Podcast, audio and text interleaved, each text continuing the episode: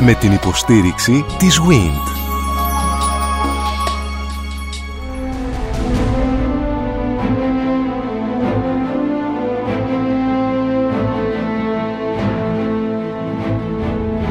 Γνωρίζοντας την Ακρόπολη. Μια συναρπαστική σειρά ραδιοφωνικών ντοκιμαντέρ στον Sky 100,3. Στη σημερινή εκπομπή, κυρίες και κύριοι, θα μιλήσουμε για τα έργα συντήρησης που γίνονται στον αρχαιολογικό χώρο της Ακροπόλεως, ευθύς αμέσως με την μεταπολίτευση. Θα γνωρίσουμε από κοντά, συνεπώς, την κυρία Μαρία Ιωαννίδου. Είναι πολιτικός μηχανικός, διευθύντρια της Υπηρεσίας Συντήρησης Μνημείων Ακροπόλεως. Κυρία Ιωαννίδου, καλώς ήρθατε. Ευχαριστώ πολύ για την πρόσκληση.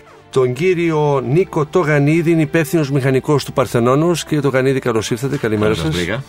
Τον κύριο Τάσο Τανούλα είναι υπεύθυνος μηχανικών των προπηλαίων. Καλώς ήρθατε, κύριε Τανούλα. Και μαζί μας στην συντροφιά μας ο κύριος Γιώργος Δεσίπρης, μαρμαροτεχνίτης της σχολής της Τίνου, με καταγωγή από την Τίνο. Καλώς ήρθατε, κύριε Δεσίπρη. Ευχαριστώ. Ένα Εγώ. ταλέντο συνεπώς μεταξύ πολλών άλλων που εργάζεστε κι εσείς στη συντήρηση των μνημείων. ναι, ευχαριστώ πολύ για αυτό. Κυρία Ιωαννίδου, αρχίζω από εσά. Τα έργα αρχίζουν με την μεταπολίτευση και κρίνεται να γίνουν για ποιο λόγο, τι το διαπιστώνετε τότε; Το 1975, όχι μόνο τότε, αλλά και πολλά χρόνια νωρίτερα, είχε διαπιστωθεί ότι οι επεμβάσεις που είχαν γίνει στην αρχή του 20ου αιώνα είχαν παρουσιάσει σημαντικά προβλήματα, δομικά προβλήματα. Επίσης υπήρχαν πολλά θέματα στην επιφάνεια των μνημείων που έπρεπε να αντιμετωπιστούν. Έτσι λοιπόν η πολιτεία δημιούργησε μια διεπιστημονική επιτροπή, την Επιτροπή Συντηρήσεως Μνημείων Ακροπόλεως, η οποία από τότε συστάθηκε και μέχρι σήμερα έχει την επιστημονική ευθύνη των επεμβάσεων που γίνονται στην Ακρόπολη. Η Επιτροπή αυτή περιλάμβανε διαπρεπείς επιστήμονες στα θέματα αυτά που ενδιαφέρουν τις αναστηλώσεις και υπηρεσιακούς παράγοντες του Υπουργείου Πολιτισμού και ξεκίνησε με τη μελέτη των προβλημάτων των μνημείων. Δημιούργησε τότε ένα τεχνικό γραφείο από νέους επιστήμονες, ανάμεσα στους οποίους είχα την τύχη να είμαι κι εγώ, και ξεκίνησε τις επεμβάσεις. Η πρώτη επέμβαση ήταν η επέμβαση αποκαταστάσεως του Ερυχθείου. Συντάχθηκε μία μελέτη από όλο το επιστημονικό προσωπικό που συμμετείχε τότε στις μελέτες και στα έργα, με την υποστημονική εποπτεία πάντα της ΕΣΜΑ και η μελέτη αυτή εφαρμόστηκε από έναν από τους αρχιτέκτονες που συμμετείχαν στη μελέτη, τον αρχιτέκτονα Αλέξανδρο Παπα-Νικολάου, τον οποίο δυστυχώς χάσαμε πολύ σύντομα. Μετά την ολοκλήρωση της επέμβασης στα Ερέχθιο και ίσως και πριν τελειώσει αυτή, οι μελέτες και οι επεμβάσεις επεκτάθηκαν στα άλλα μνημεία της Ακρόπολης, στον Παρθενώνα και στα Προπύλα. Κύριε Τογανίδη, εκείνη την εποχή κρίνεται λοιπόν ότι πρέπει να γίνουν εργασίες ε, συντηρήσεως. Επιλέγονται επιστήμονες, πολιτικοί μηχανικοί και αρχιτέκτονες αλλά που έχουν μια κλίση σε αυτό το μνημείο, δηλαδή ότι έχουν μελετήσει αυτό το μνημείο. Στη δικιά μου την περίπτωση δεν ήταν ακριβώς έτσι. Δεν είχα ασχοληθεί ιδιαίτερω με το συγκεκριμένο αντικείμενο. Απλώς είχα μία αγάπη για αυτά τα θέματα. Από φοιτητής δηλαδή το είχα διαπιστώσει. Και μάλιστα μπορώ να σας πω, θεωρούσα ότι είναι μια νεκρή δουλειά. Δεν φανταζόμουν ποτέ ότι θα οδηγηθώ προς αυτή την κατεύθυνση. Άλλα πράγματα πιο σύγχρονα με ενδιαφέρανε. Παρ' όλα αυτά, το έφερε η ζωή να έρθω στον, και να δουλέψω στον Παρθενώνα με την πρόσκληση του φίλου μου του Μανώλη του Κορέ. Ξεκίνησα με το ξεκίνημα του έργου, μπορώ να πω. Δηλαδή, βρέθηκα στη δουλειά το 1984, που μόλις τεινόταν το εργοτάξιο του Παρθενώνα.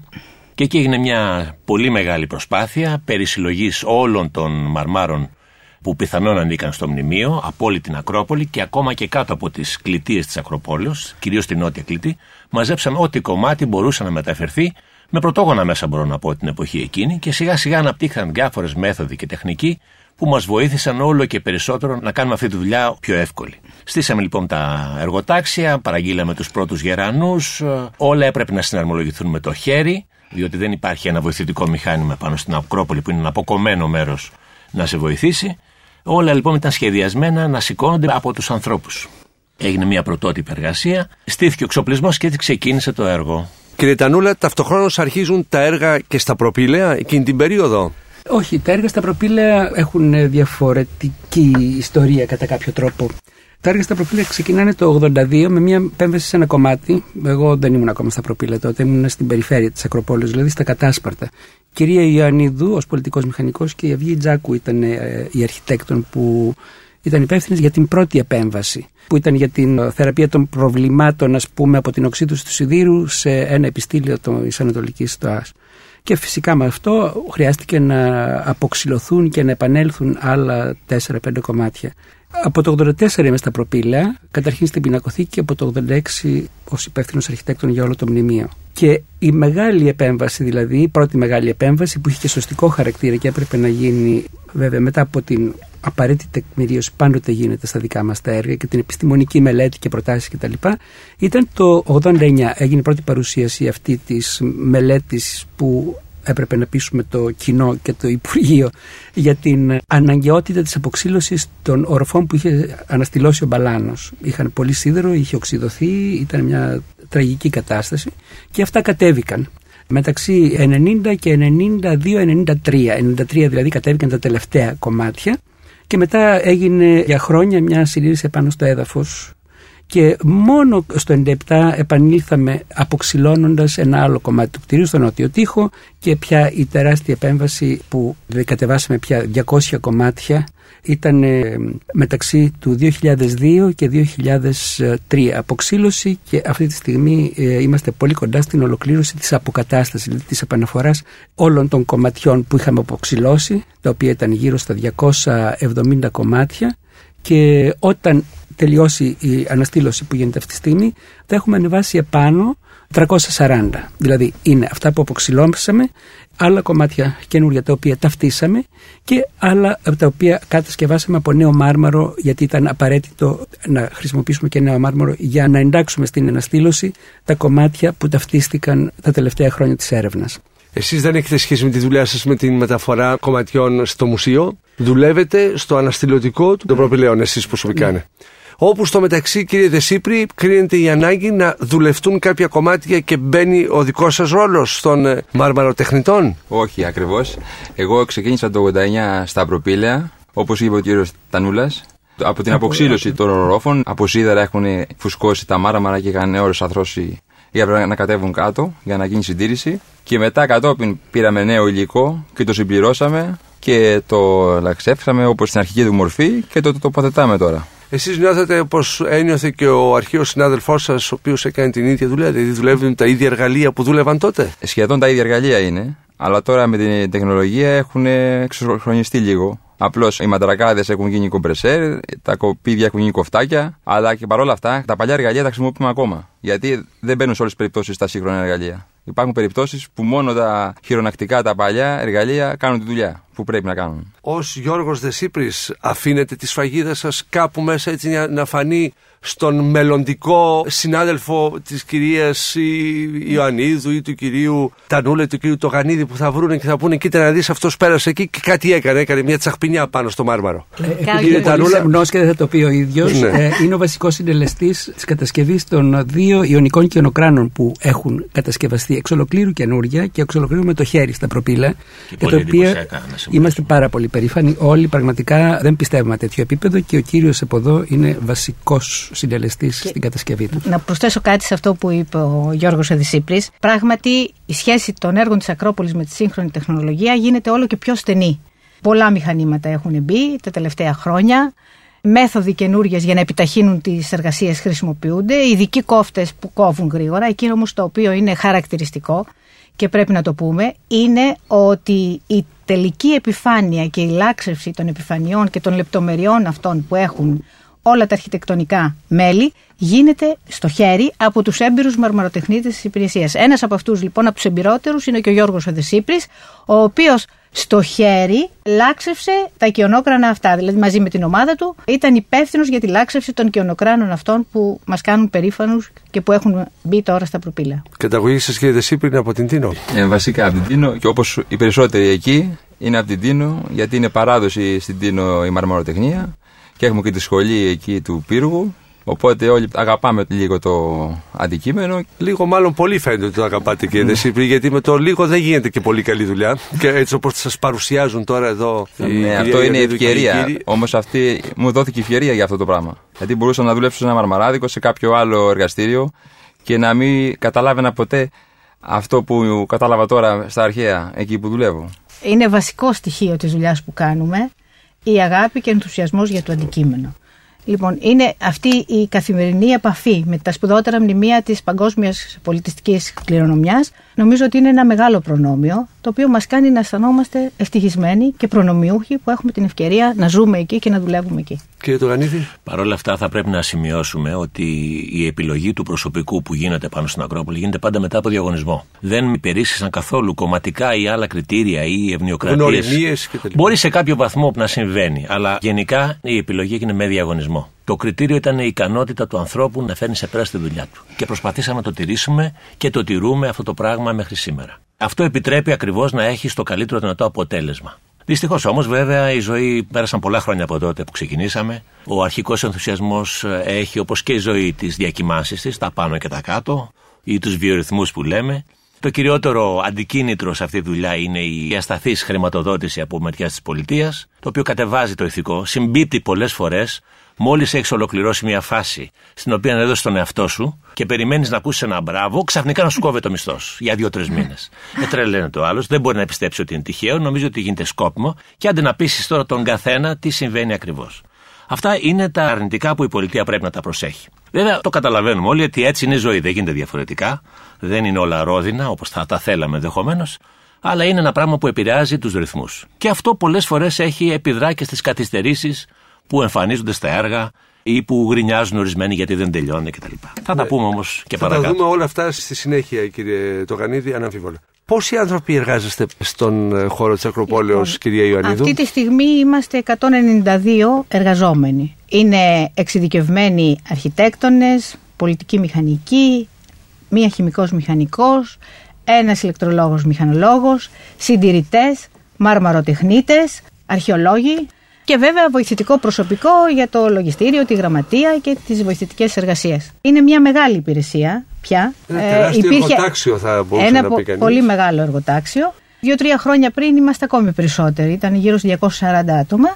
Είναι μεγάλη και πιστεύω ότι πια έχει δημιουργηθεί και μια σχολή αναστηλώσεων. Δηλαδή οι άνθρωποι που δουλεύουν στην Ακρόπολη είναι οι πιο εξειδικευμένοι στον τομέα των αναστηλώσεων κλασικών μνημείων που υπάρχουν σήμερα στην Ελλάδα και αποτελούν μια ομάδα η οποία είναι πολύτιμη για τη χώρα μας πιστεύω. Κύριε Τανούλα, το γεγονός ότι για να συνεχίσω λίγο τη σκέψη του κυρίου το Γανίδη, ο οποίος έβαλε και το ανθρώπινο, έβαλε και τα στοιχεία mm. της καθημερινότητας μέσα. Η λειτουργία του νέου Μουσείου της Ακροπόλεως δίνει αυτήν την όθηση, την ανάταση την ψυχική σε εσάς; Σε εμάς τη δίνει γιατί το περιμένουμε και νιώθουμε ότι θα γίνει κάτι καλό για την πατρίδα μας. Το ότι αποκτάμε ένα μουσείο το οποίο μπορεί να συγκεντρώσει θετικά σχόλια, μπορεί να συγκεντρώσει και αρνητικά σχόλια, αλλά εν πάση περιπτώσει είναι ένα γεγονός. Για εσά η ύπαρξη του μουσείου δίπλα σας, εκεί που εργάζεστε τόσα χρόνια, σας δίνει μια ανάταση; Αυτό είναι πολύ προσωπική ερώτηση. Δεν μπορώ να πω ότι μου δίνει μια προσωπική ανάταση, διότι μου έχει στερήσει καταρχήν το μουσείο που ήταν έξω από την πόρτα μου. Και όταν δεν αισθανόμουν καλά, πήγαινα και έβλεπα τα αρχεία και αισθανόμουν υπέροχα. Αλλά από την άλλη μεριά ήταν κάτι εντελώς ξένο οργανικά από εμάς. Δηλαδή δεν είχαμε καμία σχέση ούτε οργάνωση με το οικοδομικό πρόγραμμα, δηλαδή δεν συμμετείχαμε καθόλου. Και με αυτό που λέω δεν εκφράζω κάποια πικρία για το άλλο. είναι μια άλλη ιστορία. Έχουμε πάρα πολλή δουλειά επάνω. Απλώς δεν έχουμε καθόλου δεθεί προσωπικά. Δηλαδή παλιότερα όλα τα πράγματα γινόταν κατά κάποιο τρόπο εκ των ενόντων. Θέλω να πω ότι εκεί που δουλεύαμε το μνημείο κτλ. υπήρχε κάποια ανάγκη να μετακινήσουμε επιγραφές, κάποια θράβηματα τα γλυπτών πάνω στο βράχο που ήταν δουλειά της εφορίας αρχαιοτήτων βασικά. Και το οποίο το κάναμε. Και αυτό ήταν και μια εμπειρία γιατί γνωρίζαμε και άλλο υλικό, καταγράφαμε. Δηλαδή ήταν κάτι που μας έβαζε μέσα σε όλο αυτό το γενικότερο παιχνίδι ανάμεσα στο παρελθόν, στο παρόν και στο μέλλον της Ακροπόλεως ως σύνολο.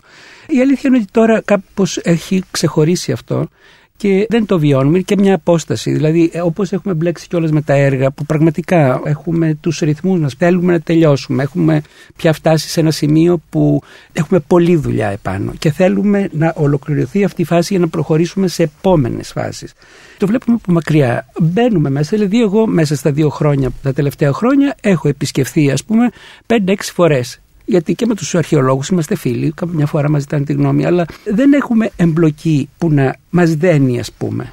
Πόσα χρόνια χρειάζεστε ακόμη, κυρία Ιωαννίδου, πώς υπολογίζετε τα, Εγώ τα έργα συντήρησης; Πρέπει να σας πω ότι τα έργα της αναστήλωσης αποκατάστασης των μνημείων της Ακρόπολης ξεκίνησαν το 1975, δημιούργησαν μία μεθοδολογία, επεκτάθηκαν και στα άλλα μνημεία. Χάρη την δημιουργία μιας ειδικής υπηρεσίας για τα έργα αυτά, της Υπηρεσίας Συντήρησης Μνημείων Ακρόπολης το 2000 και της γενναίας χρηματοδότησης από το τρίτο κοινοτικό πλαίσιο στήριξης, είχαμε την ευκαιρία να επεκταθούμε πάρα πολύ στα μνημεία, στις επεμβάσεις στα μνημεία.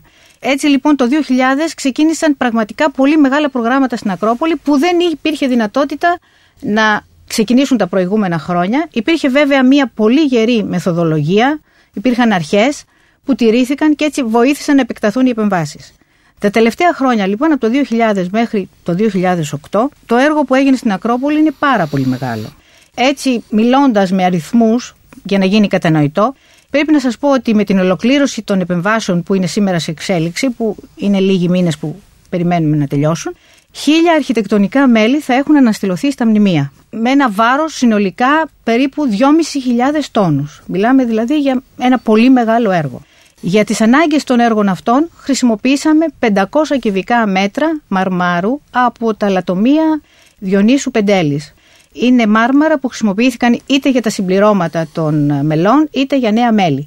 Αυτά λοιπόν τα έργα που είναι σήμερα σε εξέλιξη περιμένουμε σε λίγους μήνες τελειώνουν. Ήδη η δυτική αίθουσα των προπηλαίων έχει ολοκληρωθεί, έχουν φύγει τα οι κρυώματα και ακολουθούν και τα άλλα έργα. Και βέβαια έχουν τελειώσει ο πιστόναος του Παρθενώνα, ο πρόναος του Παρθενώνα, μια μεγάλη επέμβαση στο βόρειο τοίχο των προπηλαίων, ένα πολύ μεγάλο έργο. Αυτό τον καιρό είμαστε σε συνεννόηση με το Υπουργείο Πολιτισμού για τις μελλοντικές μας επεμβάσεις. Αυτές θα γίνουν με ένταξη των έργων στο Εθνικό Στρατηγικό Πλαίσιο Αναφοράς, δηλαδή στο τέταρτο κοινοτικό πλαίσιο στήριξης. Είναι επεμβάσεις που είναι απαραίτητες. Είναι δηλαδή επεμβάσεις σωστικές που πρέπει να γίνουν στα μνημεία, αλλά και επεμβάσεις που εντάσσουν στα μνημεία μέλη αρχαία που αναγνωρίστηκαν και που τα αναδεικνύουν. Υπάρχει ένας προγραμματισμός για το πότε θα τελειώσουν οριστικά οι επεμβάσεις στην Ακρόπολη. Βεβαίως εξαρτάται σε πολύ μεγάλο βαθμό από την χρηματοδότηση της πολιτείας που θα έχουμε και από την παραμονή στα έργα του εξειδικευμένου προσωπικού. Θα έλεγα ότι θέλουμε τουλάχιστον άλλα 10 χρόνια. Με την προπόθεση ότι θα τηρηθούν θα υπάρχουν όλες αυτές οι προποθέσει. Πρέπει όμως να συμφιλειωθούμε κάπως με την ιδέα ότι τα έργα στην Ακρόπολη δεν είναι ένα τεχνικό έργο το οποίο ξεκινάει, τελειώνει όπως το νέο Μουσείο Ακρόπολης για παράδειγμα. Και εκεί βέβαια ακόμη και στο νέο Μουσείο Ακρόπολης είναι δεδομένο, ότι για σειρά, ετών... ότι για σειρά ετών, όχι και πάντα θα χρειάζεται και συντήρηση του έργου και ίσως και κάποιες επεκτάσεις, επεμβάσεις κλπ. Η Ακρόπολη μιλάμε για ένα μνημείο 2.500 χρόνων, για το οποίο ποτέ στο παρελθόν Ακόμη και η επέμβαση μπαλάνου δεν ήταν μια συστηματική επέμβαση. Έτσι λοιπόν πρέπει να συμφιλειωθούμε με την ιδέα ότι η μοιραία φθορά του χρόνου απαιτεί επεμβάσεις στα μνημεία της Ακρόπολης. Και θα απαιτεί την παρουσία των οικριωμάτων. Όχι. όχι πάντα οικριωμάτων. Κύριε Τογανίδη. Αυτό παίζει λιγάκι. Δηλαδή υπάρχουν και άλλες τεχνικές να αντιμετωπίσεις κάποια θέματα. Εξαρτάται από την επέμβαση την οποία κάνεις. Αλλά θα ήθελα να επιμείνω λίγο σε αυτό το σημείο που θίξατε, το οποίο είναι πολύ ενδιαφέρον και είπε και η κυρία Ιωαννίδου ήδη. Γρινιάζει ο κόσμος, το εισπράττουμε αυτό το πράγμα, σκαλωσιές κτλ. Οι σκαλωσιές θα πρέπει να πει κανείς ότι είναι ένα απαραίτητο στοιχείο για να εκτελήσει ένα έργο με ασφάλεια. Υπάρχουν νόμοι, τους οποίους πρέπει να ακολουθείς για να έχεις το προσωπικό σου σε ασφάλεια. Και να σημειώσουμε ότι δεν έχει συμβεί τα τελευταία χρόνια που είμαστε κανένα ατύχημα, τουλάχιστον σοβαρό. Τα προηγούμενα χρόνια, τα πρώτα χρόνια υπήρχαν κάποιοι ακροτηριασμοί ενδεχομένως, αλλά σήμερα δεν υπάρχει τίποτε. Κάποιο δάχτυλο, κάποιο ανθρώπου. Ναι. Τα τελευταία χρόνια δεν έχουμε το παραμικρό. Και αυτό οφείλεται στην προσοχή την οποία επιδεικνύουμε, διότι και το υλικό είναι πολύτιμο, δεν σηκώνει το παραμικρό ρίσκο. Θα πρέπει να γίνει πάρα με πάρα πολύ μεγάλη προσοχή. Οι σκαλωσιές λοιπόν είναι απαραίτητες. Δεν μπορεί να εκτελέσει ένα τέτοιο έργο με τέτοια βάρη και να έχεις το προσωπικό εκτεθειμένο σε κάτι ελαφρύ που κουνιέται κτλ. Υπάρχουν κάποιες πλατφόρμες, θα μπορούσε να βρει κανείς άλλα συστήματα, να μην έχει όλη αυτή την έκταση, αλλά το έργο είναι μεγάλο. Δηλαδή, εμείς, ας πούμε, στον Παρθενώνα δουλεύουμε τη βόρεια πλευρά αυτόν τον καιρό. Είναι ένα πρόγραμμα 230 μελών. Είναι 8 κολόνες περίπου. Ένα πολύ μεγάλο μήκος, στο οποίο πρέπει να κινείσαι σε διάφορα επίπεδα ταυτοχρόνως. Δεν μπορεί να έχεις κάτι μεμονωμένο για να κάνεις τη δουλειά. Δεν μπορεί να τα οργανώσεις όλα αυτά τα πράγματα. Να σκεφτείτε ότι έχουμε δύο γερανούς να δουλεύουν στο ίδιο ταυτοχρόνω, στο ίδιο σημείο. Λοιπόν, όλα αυτά τα πράγματα δείχνουν ότι είναι μια πολύπλοκη δουλειά. Επίσης, θα πρέπει να σημειώσουμε ότι ο χρόνος που χρειάζεται δεν είναι ακριβώς όπως κάνουμε ένα κτίριο, ένα δρόμο, μια γέφυρα. Τα βρήκαμε αναστηλωμένα από τον προηγούμενο αναστηλωτή, τον Παλάνο που αναφέραμε ήδη. Ήταν συμπληρωμένα με τσιμέντο, ήταν πάνω στα μάρμαρα βαλμένα άλλα διάφορα κομμάτια, τα οποία δεν ανήκαν στο συγκεκριμένο μέλος. Αυτά αφαιρέθηκαν και μένουν στο έδαφος γίνεται ταύτιση. Αν τυχόν υπάρχει κάποιο θράσος το οποίο να ανοίξει σε αυτά τα πραγματικά και τότε συγκολλάται, και αφού γίνει διερεύνηση του υλικού και δεν υπάρχει κάτι άλλο, τότε αποφασίζουμε αν θα συμπληρωθεί ή όχι με νέο μάρμαρο. Επεμβαίνει εκεί ο πολιτικός μηχανικός, δίνει τους οπλισμούς για να είναι το κομμάτι που θα προσθεθεί επάνω συγκολλημένο με το κυρίως μέλος με ασφάλεια στον χρόνο. Το υλικό που χρησιμοποιούμε είναι το τιτάνιο για να αποφύγουμε το σφάλμα του μπαλάνου που έβαλε σίδερο όπως και οι αρχαίοι. Αλλά το σίδερο του μπαλάνου ήταν βιομηχανικός καθαρό, δεν ήταν κράμα όπως των αρχαίων. Διαβρώθηκε, φούσκωσε και έκανε τις ζημιές που έχουμε σήμερα. Βάζουμε λοιπόν ένα υλικό το οποίο είναι το τιτάνιο, πρακτικά ένα υλικό το οποίο δεν διαβρώνεται στον χρόνο, είναι 500 φορές πιο ανθεκτικό από το σίδερο και έτσι μας δίνει μια ασφάλεια ότι θα έχουμε καλά αποτελέσματα στο μέλλον. Παρ' όλα αυτά και για όλα αυτά τα θέματα της τεχνολογίας είμαστε επιφυλακτικοί διότι βλέπουμε ότι και οι προηγούμενοι που δούλεψαν πριν από εμά το ίδιο πιστεύανε.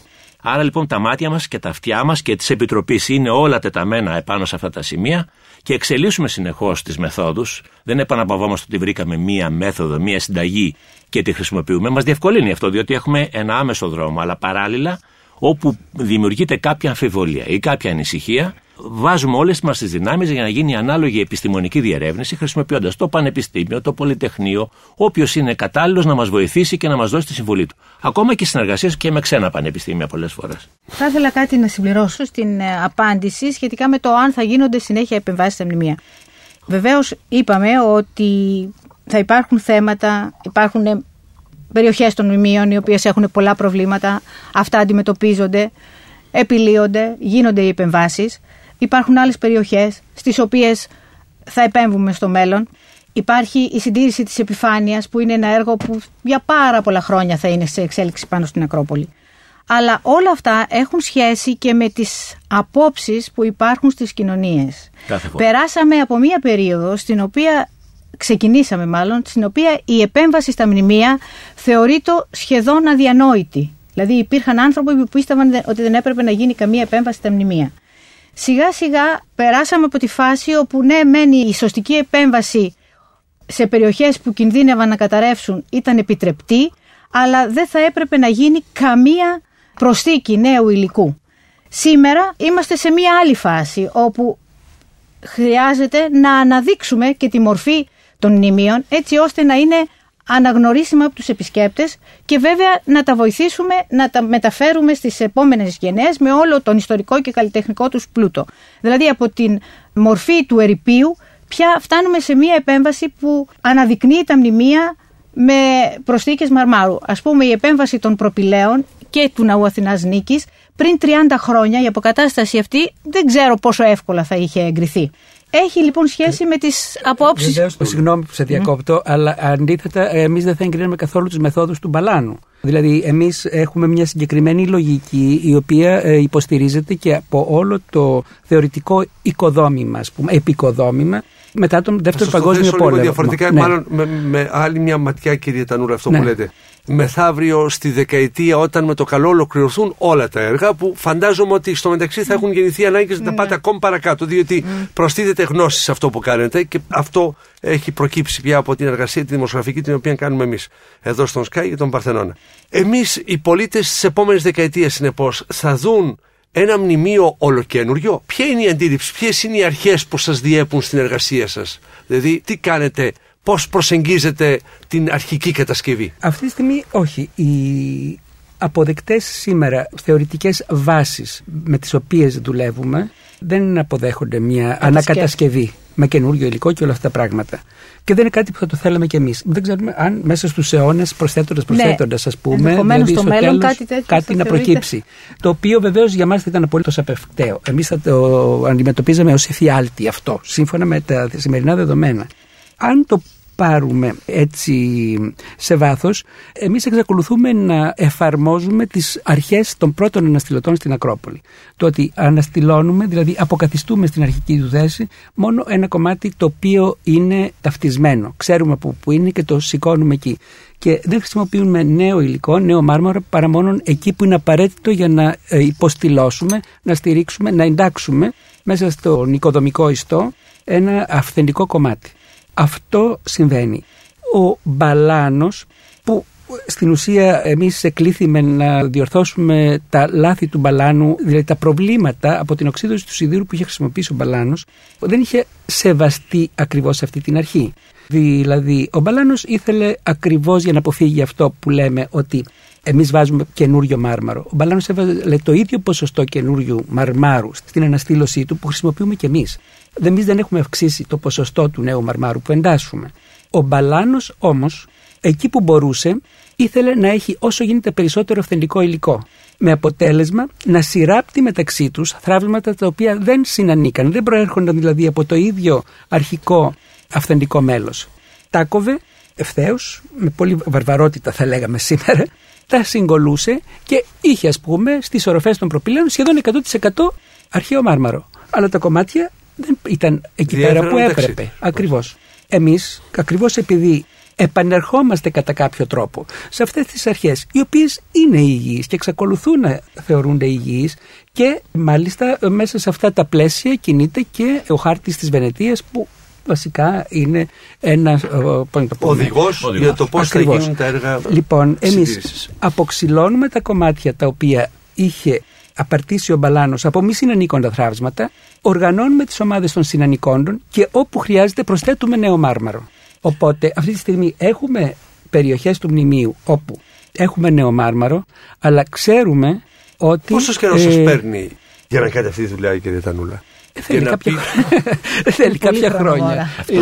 Αυτό ακριβώς είναι το κλειδί. Ότι να ψάξετε να βρείτε, να δείτε τι ναι. ταιριάζει. Θα έρθουν και άλλες ειδικότητες να πούν ναι. αυτό είναι πιο κοντά. Έτσι. Δεν, ναι. θα αποφασίζετε εσείς μόνον, υποθέτω. Όχι, θα έρθουν οι αρχαιολόγοι.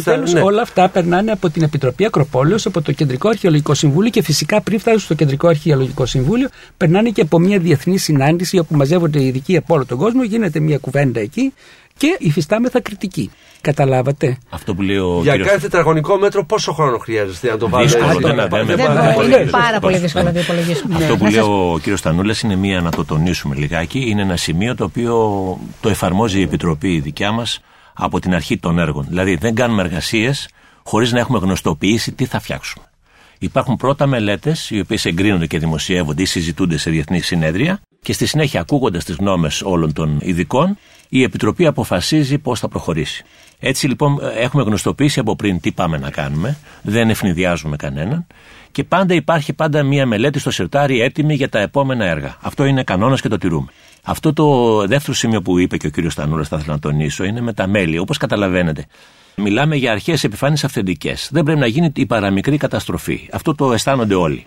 Και οι τεχνίτες φυσικά και εμείς που δουλεύουμε στα έργα για να αποσυναρμολογήσεις αυτά τα δύο αρχαία θράσματα τα οποία κόλλησε ο προηγούμενος αναστηλωτής, καταλαβαίνετε τι προσπάθεια, δηλαδή αναλώνεις ένα πάρα πολύ μεγάλο μέρος φαιά, ουσίας και χρόνου μέχρι να βρεις τον τρόπο με τον οποίο θα το κάνεις. Θα το διαλύσεις χωρίς να πάθεις ζημιά. Και στη συνέχεια τον τρόπο με τον οποίο θα το πιάσεις για να το συμπληρώσεις ή να το κάνεις οτιδήποτε άλλο. Ακόμα και το πώς το πιάνω, πώς το περιστρέφω, χωρίς να του κάνω φθορά, θέλει χρόνο. Αυτό ο άνθρωπος που περνάει απ' έξω δεν μπορεί να το καταλάβει και το είναι κατανοητό. Κύριε Δεσίπρε, εσείς που είστε ο μαρμαροτεχνίτης τώρα στην διαδικασία αυτή, διδαχτήκατε τι στη σχολή της στιγμή, είχατε καμιά. Θέλω να πω, αυτά τα οποία πρακτικώς τώρα κάνετε εξάσκηση πάνω και δουλεύετε πάνω στον αρχαιολογικό χώρο της Ακροπόλης, τα διδαχτήκατε; Όχι, αυτά δεν είναι διδάκτητα στη σχολή. Στη σχολή μάθει τον τρόπο κατεργασίας του μαρμάρου. Εκεί στη δουλειά πάνω σου λένε τον τρόπο που πρέπει να το πιάσεις, να το χρησιμοποιήσεις στο κάθε μέλος. Αλλά το βλέπεις και μόνος σου ότι αυτό είναι σαθρό, είναι έτοιμο να διαλυθεί. Το προσέχεις. Από μόνος σου το πας πιο μαλακά.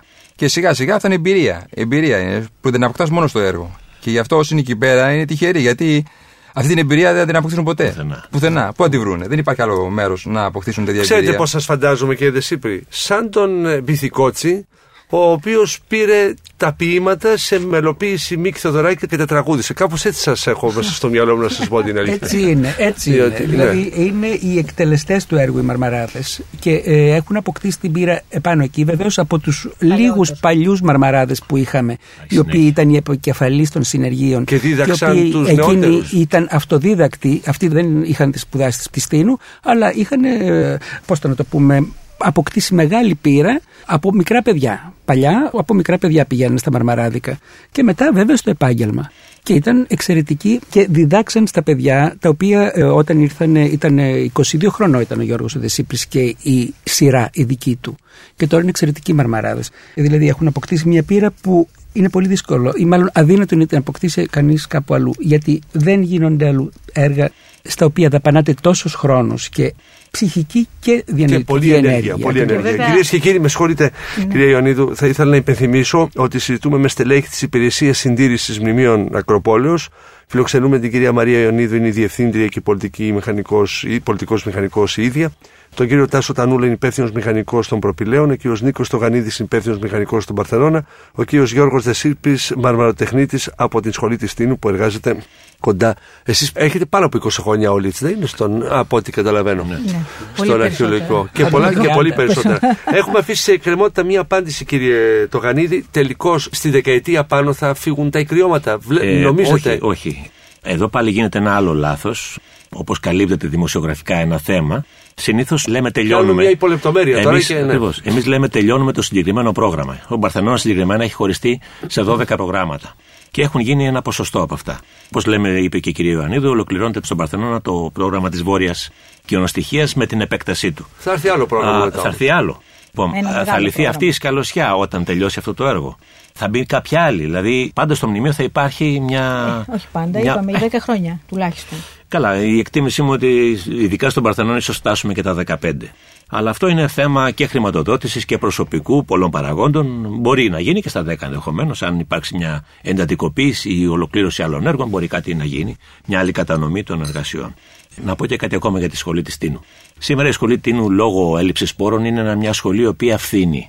Δηλαδή οι άνθρωποι δεν έχουν το μάρμαρο στο οποίο θα εξασκηθούν. Ακούω, δεν ξέρω αν είναι αλήθεια, ότι κάνουν τούρτα για γλυπτική και βαθμολογούνται πάνω σε αυτό. Ένας μαρμαράς φτιάχνει τούρτα. Λοιπόν, ε, αυτό οφείλεται στην έλλειψη χρημάτων. Και πολλές φορές δώσαμε ίσως και κάποια ή προσπαθήσαμε να δώσουμε υλικό στη σχολή, την οποία την πρημοδοτούμε σαν υπηρεσία στην Ακρόπολη. Φροντίζουμε οι διαγωνισμοί να προβλέπουν, δηλαδή να υπάρχει ένα κίνητρο για τους ανθρώπους να πηγαίνουν σε αυτή τη σχολή, να παίρνουν τη βασική γνώση. Αλλά δεν πρέπει να ξεχνάμε ότι είναι πάλι μια σχολή, όπως όλες οι σχολές, και ο κάθε απόφυτος της σχολής είναι ένας άνθρωπος ο οποίος δεν έχει αποκτήσει την πείρα. Χρειάζεται κάποιο διάστημα να προσαρμοστεί. Τα έργα της Ακροπόλου, ειδικότερα, θέλουν μια εξειδικευμένη γνώση.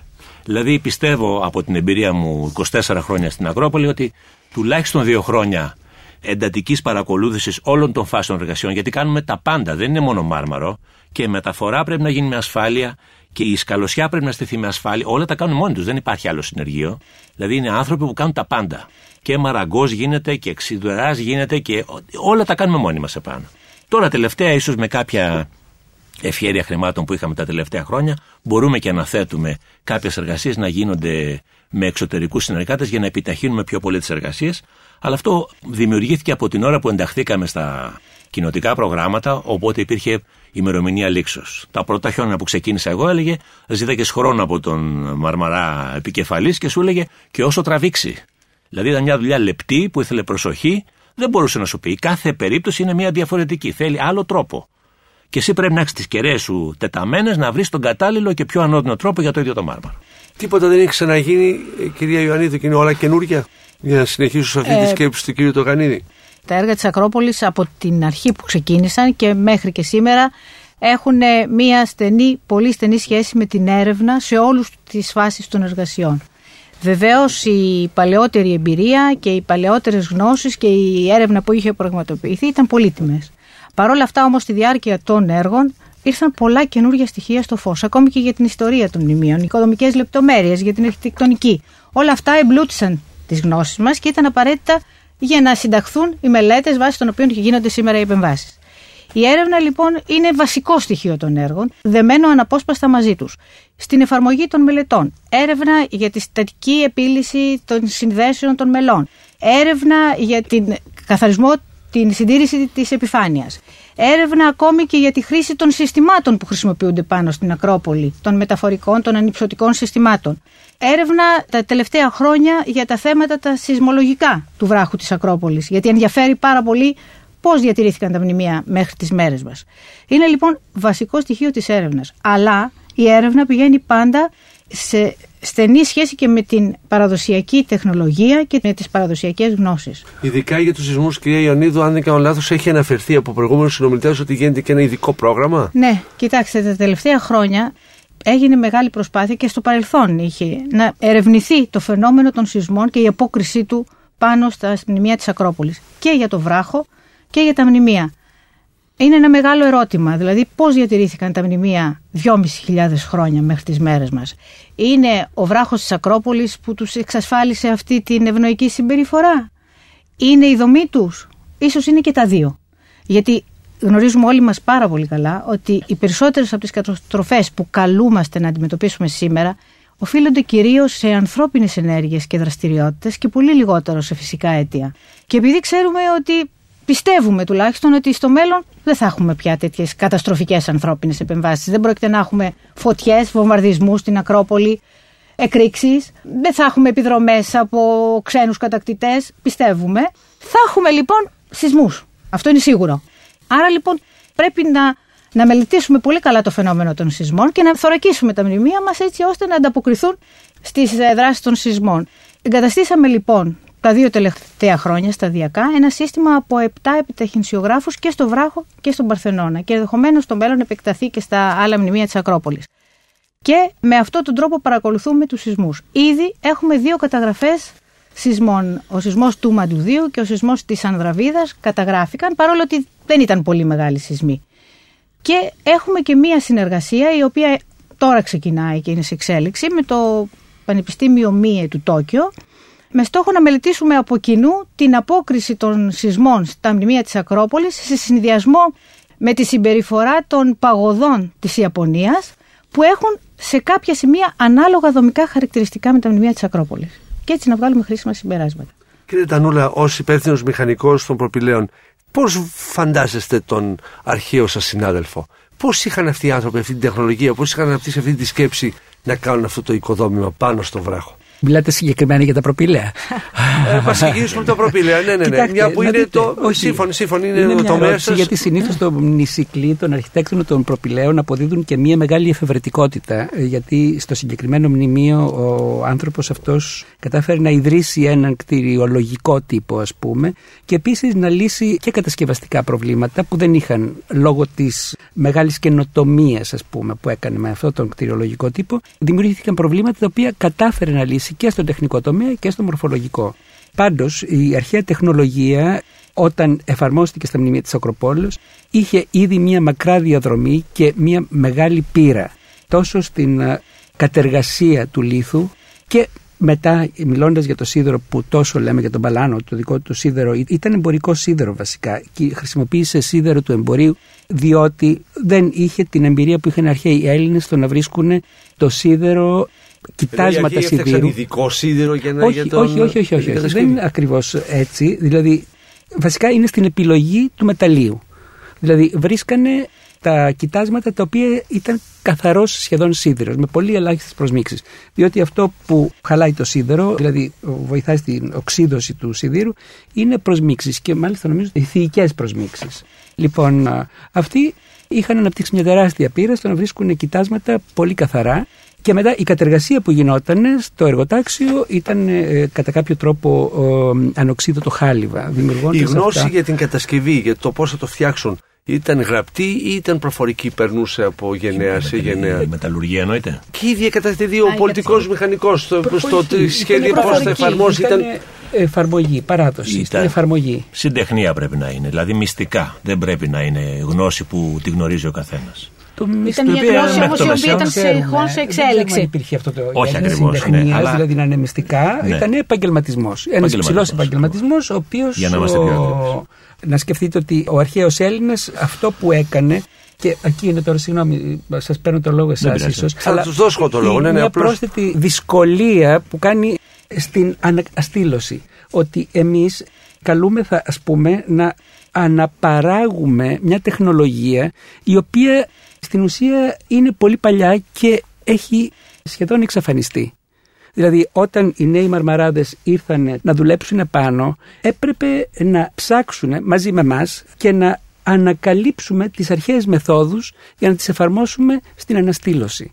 Ενώ οι αρχαίοι με αυτό γεννιότανε που λένε πια, ήταν στο DNA τους, ήταν στην άμεση καθημερινή τους μνήμη. Ενώ για μας είναι κάτι που πρέπει και αυτό να το ανακαλύψουμε. Και πριν που είπα για το κοιονόκρονο, ήταν γιατί το κοιονόκρονο, ας πούμε, αυτό δεν είχε ξανακατασκευαστεί ένα κοιονόκρονο με ακριβώς δεδομένες τις λεπτομέρειές του. Δηλαδή, στα νεοκλασικά οικοδομήματα που γινόταν κοιονόκρονα με τόσο σύνθετη μορφή, έβγαινε αυτό που έβγαινε στην κατασκευή του. Δεν ήταν ακριβώς ίδιο με κάποιο προηγούμενο. Εμείς προσπαθήσαμε να ανακατασκευάσουμε ακριβώς το κοιονόκρονο του Μνησικλή. Και έπρεπε στο δρόμο, εκτός από το σχέδιο, της μελέτη, την καθαρά αρχιτεκτονική, μετά να γίνει η εφαρμογή, η κατασκευή, να κοπεί μέσα στο μάρμαρο. Και εδώ πέρα είναι που χρειαζόταν να βρούμε τον τρόπο πώς καταφέρανε και κάνανε ομοιόμορφα αυτές τις λεπτομέρειες, πώς αυτές τις σκυρτές επιφάνειες κατάφεραν να τις αναπτύξουν μέσα στο χώρο, δηλαδή μέσα στη μάζα του μαρμάρου, με τόση ακρίβεια. Και, και ολόκληρο του 21ου αιώνα, του 20ου προς τον 21ο είναι το ίδιο με εκείνο που ήταν. Είναι ακριβές αντίγραφο. Ακριβέστατο. Και σε αυτό η συμβολή ναι. των μαρμαράδων και συγκεκριμένα του παρισταμένου εδώ του Γιώργου ήταν βασική. Καταλάβατε; Είναι ακριβές αντίγραφο και μπορούμε να πούμε σε τέχνη αντάξιο με εκείνο του μνησικλή. Το κενόκρονο χωρίς τα χρώματα. Δηλαδή είναι ακριβώς και... ίδιο χωρίς χρώματα. Εκεί είναι το χρωματισμένο. Αυτό, αυτό πρέπει να το τονίσουμε. Πραγματικά και εμείς έχουμε κενόκρονα δωρικά αντιστοίχως. Να πω την αλήθεια, δεν πίστευα ποτέ ότι οι δικοί μας τεχνίτες θα μπορούσαν να φτάσουν το επίπεδο των αρχαίων τεχνητών.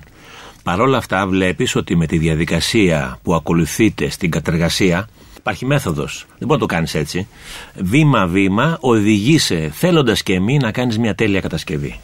Ναι. Με τη γνώση βέβαια, ναι. έτσι. Αλλά μπορεί να κάνεις πραγματικά ένα πάρα πολύ καλό. Δηλαδή, έχουμε δείγματα πια δύο πάρα πολύ ωραία ιονικά κοιονάκα τα οποία δεσπόζουν για τον επισκέπτη την ώρα που ανεβαίνει και μπαίνει στην Ακρόπολη. Δηλαδή, ακόμα και εμείς, όταν τα πρωτοείδαμε, μείναμε με το στόμα ανοιχτό είναι εντυπωσιακότατο. Και στον Παρθενώνα έχει επίσης δωρικά και ονόκρανα. Σας λέω, δεν πιστεύαμε ότι θα μπορεί να γίνει το ίδιο επίπεδο και όμως νομίζω σήμερα ότι μπορεί να πει κανείς ότι είναι φάμιλα. Μπορεί να πήραν παραπάνω χρόνο, ναι. Αλλά δεν είχαμε και τη γνώση. Δεν ήταν η καθημερινή μας δουλειά. Ανακαλύπτουμε ξανά τις τεχνικές βήμα-βήμα. Γιατί αυτό έγινε έτσι, έχει κάποια εξήγηση αυτό το πράγμα. Βλέπουμε κάποια λεπτομέρεια που ακόμα και σήμερα πολλά πράγματα δεν μπορούμε να τα ερμηνεύσουμε. Και όμως σιγά σιγά μπορεί να δοθεί απάντηση γιατί γίνεται αυτό το πράγμα. Αλλά πρέπει να ασχολήσει με αυτό συνεχώς.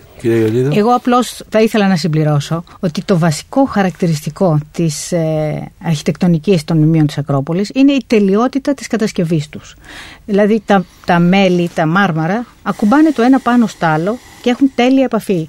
Δηλαδή η αρμή μεταξύ των μαρμάρων όταν τους βλέπετε από μακριά και αν δεν έχει διαταραχθεί από κάποια αιτία είναι σχεδόν μηδενική, σαν να μην υπάρχουν. Και ο λόγος αυτός είναι αυτός που βοήθησε στο να ανταποκριθούν τόσο καλά τα μνημεία στους ε, σεισμούς. μέχρι τώρα και που προστάτεψε σε πολύ μεγάλο βαθμό τους συνδέσμους από σίδερο που είχαν χρησιμοποιήσει οι αρχαίοι Έλληνες για τις συνδέσεις των μαρμάρων μεταξύ τους. Καλούμαστε λοιπόν εμείς να επαναλάβουμε μια τέλεια πραγματικά κατασκευή η οποία δεν υπάρχει πια σήμερα σαν κατασκευή. Δεν γίνεται τέτοιου είδους κατασκευή πια σήμερα. Θα μπορούσαμε ίσως να τη συγκρίνουμε με τη σύγχρονη προκατασκευή.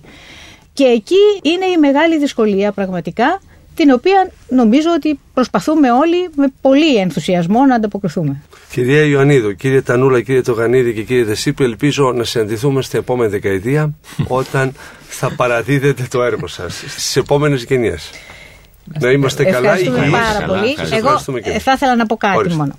Όλα αυτά τα χρόνια, και ίσως είμαι και πιο παλιά από όλους στην Ακρόπολη, ζήσαμε καλές και άσχημες στιγμές. Δύσκολες στιγμές και εύκολες στιγμές.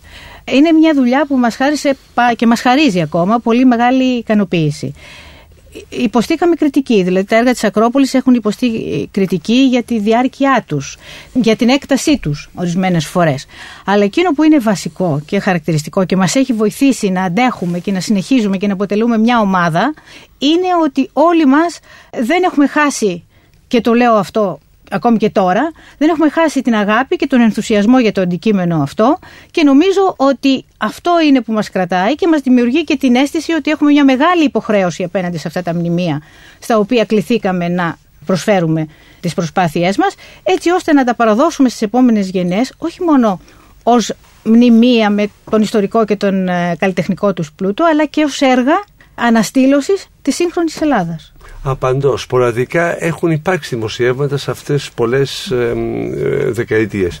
Όμως ε, ταπεινά νομίζω ότι με αυτήν την παρουσίαση που γίνεται μέσω Sky για όλο αυτό το έργο και για τον Παρθενά συνολικά νομίζω ότι θα δοθεί μια απάντηση στην κοινή γνώμη και πιστική από εσάς όσο μπορώ να, να μπορώ να σας ερμηνεύσω εν πάση διότι για αυτήν τη γνώση που παρήχθη όλα αυτά τα χρόνια και για την αναγκαιότητα για το χαλάλι που λέμε για, για το χρόνο που δαπανήθηκε με όλο αυτόν τον κόπο τον οποίο και τον εαυτό το σας που δώσατε και νομίζω ότι δίνουμε ανοχή και για μεγαλύτερο χρονικό διάστημα έτσι ώστε να συνεχίσετε και να κάνετε αυτό που έχετε βρει ότι πρέπει να κάνετε. Ε, να πω κάτι Ορίστε, ε, Πρέπει να συνειδητοποιήσουμε ότι ε, έργα ή μάλλον μνημεία όπως είναι η Ακρόπολη αλλά και πάρα πολλά πρέπει πάντοτε να έχουν μια υπηρεσία η οποία να φροντίζει για αυτά στο διηνεκές. Δηλαδή δεν σημαίνει ότι θα τελειώσει αυτή η φάση και μετά θα πρέπει να εγκαταλείψουμε την Ακρόπολη μέχρι τότε που θα εμφανιστούν άλλα προβλήματα και να τρέχουμε και να προλάβουμε ας πούμε, ε, να τα λύσουμε. Θα πρέπει συνεχώς να υπάρχει ένας στρατός συντηρητών και τεχνικών γενικώ, ο οποίος να παρακολουθεί και να προλαβαίνει τις νέες βλάβες που οπωσδήποτε θα προκύψουν. Σας ευχαριστώ πάρα πολύ. Και εμείς σας ευχαριστούμε, για την ευκαιρία που μας δώσατε. Εάν σας άρεσε το ραδιοφωνικό ντοκιμαντέρ που μόλις ακούσατε, μπείτε στο sky.gr κάθετος podcast και γίνετε συνδρομητής. Περιμένουμε όμως και τα σχόλιά σας ή ακόμα καλύτερα την κριτική σας στα iTunes. Η δική σας κριτική στα iTunes θα βοηθήσει και άλλους Έλληνες σε όλο τον κόσμο να ανακαλύψουν τα νέα podcasts του Sky και να γνωρίσουν την ιστορία μας. Κυρίες και κύριοι, γεια σας. Με την υποστήριξη της WIND.